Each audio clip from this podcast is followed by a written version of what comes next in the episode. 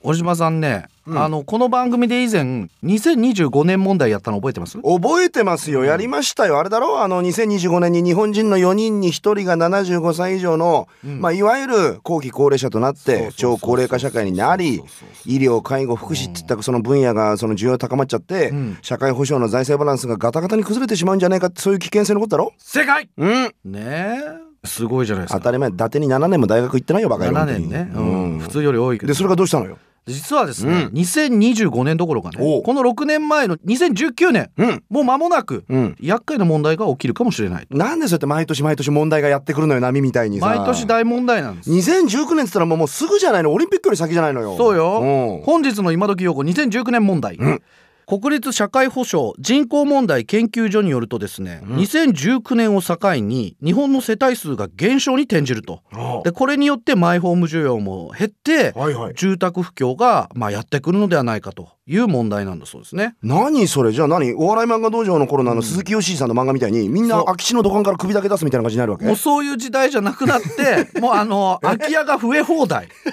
もう土管とかに住まなくていいぐらい。空き家が増え放題そうだから2019年のうん5307万世帯をピークにですね、うん2035年には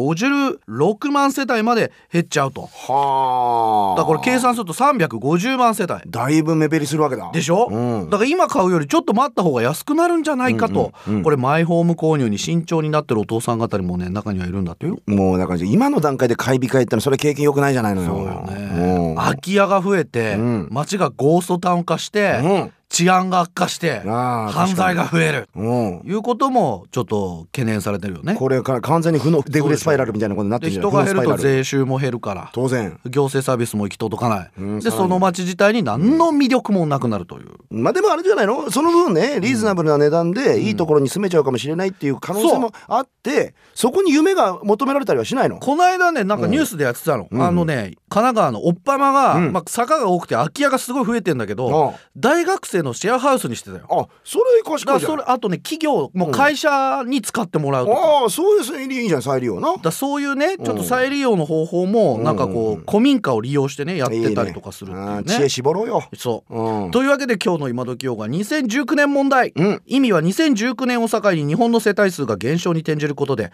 マイホーム需要が減少し住宅不況が到来するのではないかという問題でした、